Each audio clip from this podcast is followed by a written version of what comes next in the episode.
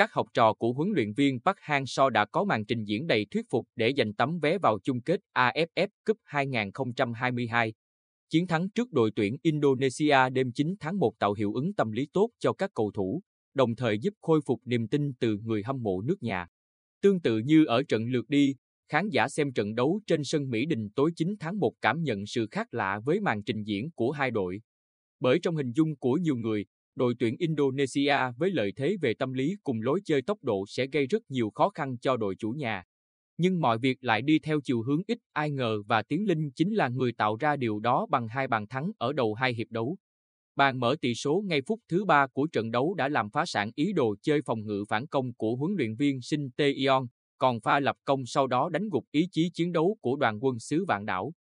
Bằng lối chơi hợp lý, giữ được sự tỉnh táo trước những chiêu trò cùng những pha bóng quyết liệt trên mức cần thiết của đối phương. Văn Hậu cùng các đồng đội đã trở lại là chính mình, sau trận lượt đi bộc lộ nhiều sai sót. Trong suốt hơn 90 phút trên sân Mỹ Đình, các cầu thủ Indonesia hầu như không tạo được tình huống nguy hiểm nào về phía khung thành thủ môn Đặng Văn Lâm. Điều đó giúp thủ thành đang khoác áo câu lạc bộ Topenland Bình Định tiếp tục kéo dài kỷ lục giữ sạch lưới.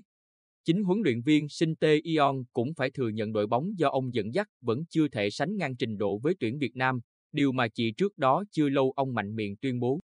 Đội tuyển Việt Nam vận hành trơn tru lối chơi của mình cho thấy rất nhiều điểm tích cực, đó là các cầu thủ nhập cuộc bằng tinh thần tốt, sự tự tin rất lớn và cả niềm khát khao chiến thắng.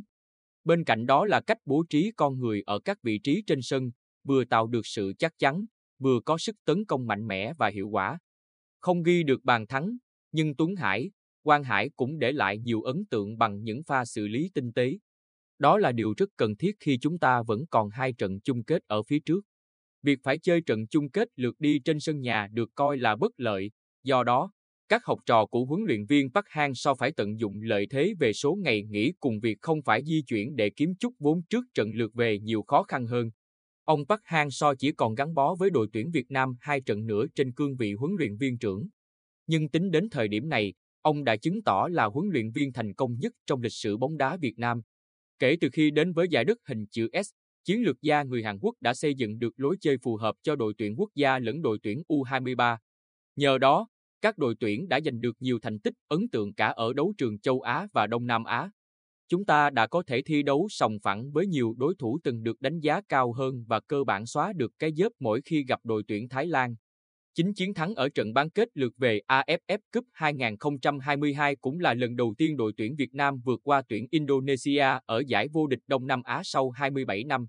Trong những năm qua, Thái Lan và Malaysia vẫn là hai đối thủ đáng gờm nhất của đội tuyển Việt Nam ở đấu trường khu vực. Dù có nhiều thay đổi về con người, trình độ bóng đá của mỗi quốc gia có sự thăng trầm, nhưng các cuộc đối đầu giữa những đội bóng này luôn chứa đựng cảm xúc khó tả. Tất cả thành viên đội tuyển và người hâm mộ Việt Nam đều mong muốn Quế Ngọc Hải cùng các đồng đội sẽ giành được chiếc cúp vô địch AFF Cup 2022 làm món quà chia tay ý nghĩa cho huấn luyện viên Park Hang-seo. Nhưng để làm được điều đó, chúng ta phải chơi tốt ở hai trận đấu cuối cùng.